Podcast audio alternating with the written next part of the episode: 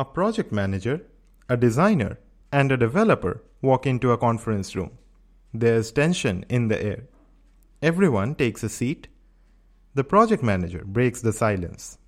We need to make a decision about how to show all our products on the website. The designer perks up. We could use a pull down menu for the product list. The developer hates pull downs. So he says, People don't like pull downs. My father won't even go near a site if it uses pull downs. The designer says, Well, I don't think most people mind them. Besides, it would save us a lot of space. The project manager asks the developer if he has a better idea. The developer is lost in deep thought. The designer takes this as an opportunity to one up the developer. Do you know if there's any research data on people hating pull downs? I don't. Tensions in the room are tighter than a single steel cable holding up a suspension bridge. After several minutes of silence, everyone thinks, I hate my life.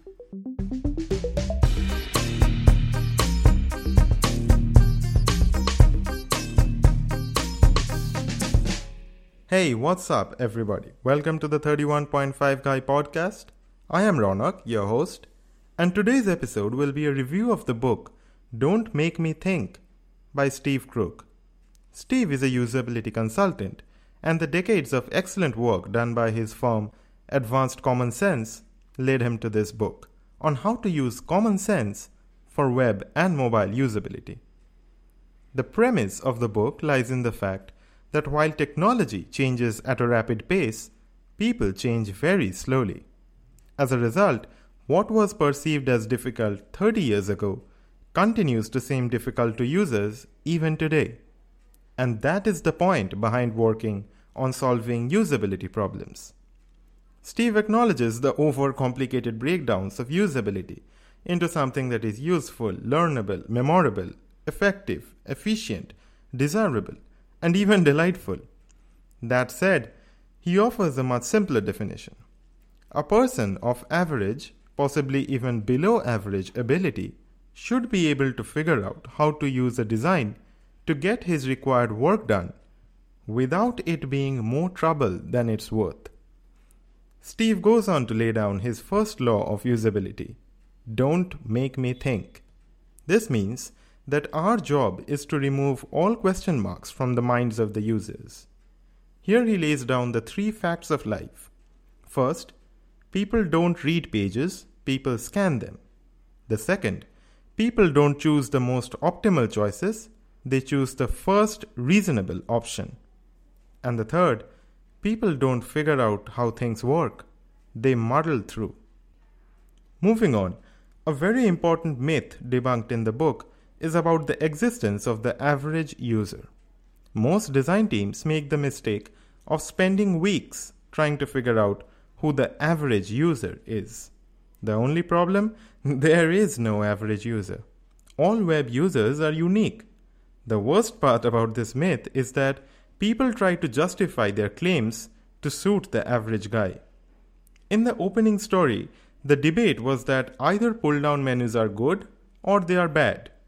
The question being asked was Do most people like pull down menus?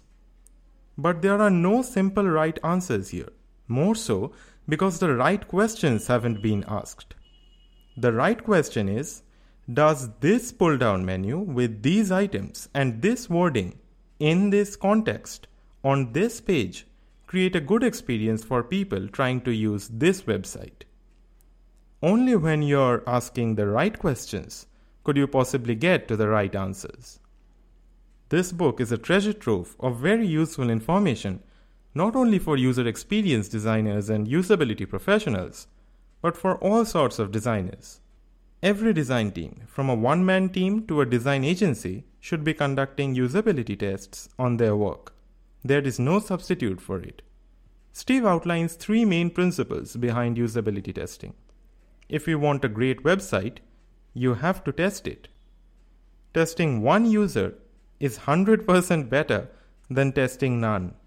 And lastly, testing one user early in the project is better than testing 50 users near the end. But what if you're the only designer in the team? well, the book's got you covered with do it yourself usability testing guidelines. Also, if you are only one out of 10 designers in a team, and if the others aren't really usability advocates, Steve has working advice for you too. The most common tips being to demonstrate a return on investment into usability testing and making your boss watch a usability test on a design your team produced. Rest assured, the results should nudge your team in the right direction. Now, for the obvious question should you read this book? Let's just say this is my first recommendation to anyone wanting to step into design. If you ask me, I'll say that this book should be made compulsory reading for anyone working on website and mobile applications. Don't Make Me Think by Steve Krug. That's been it for this book review on the 31.5 Guy podcast. Thank you all so much for tuning in. If you liked what you heard, please visit iTunes and leave a review for this show. Really appreciate it. And I'll catch you all on the next episode.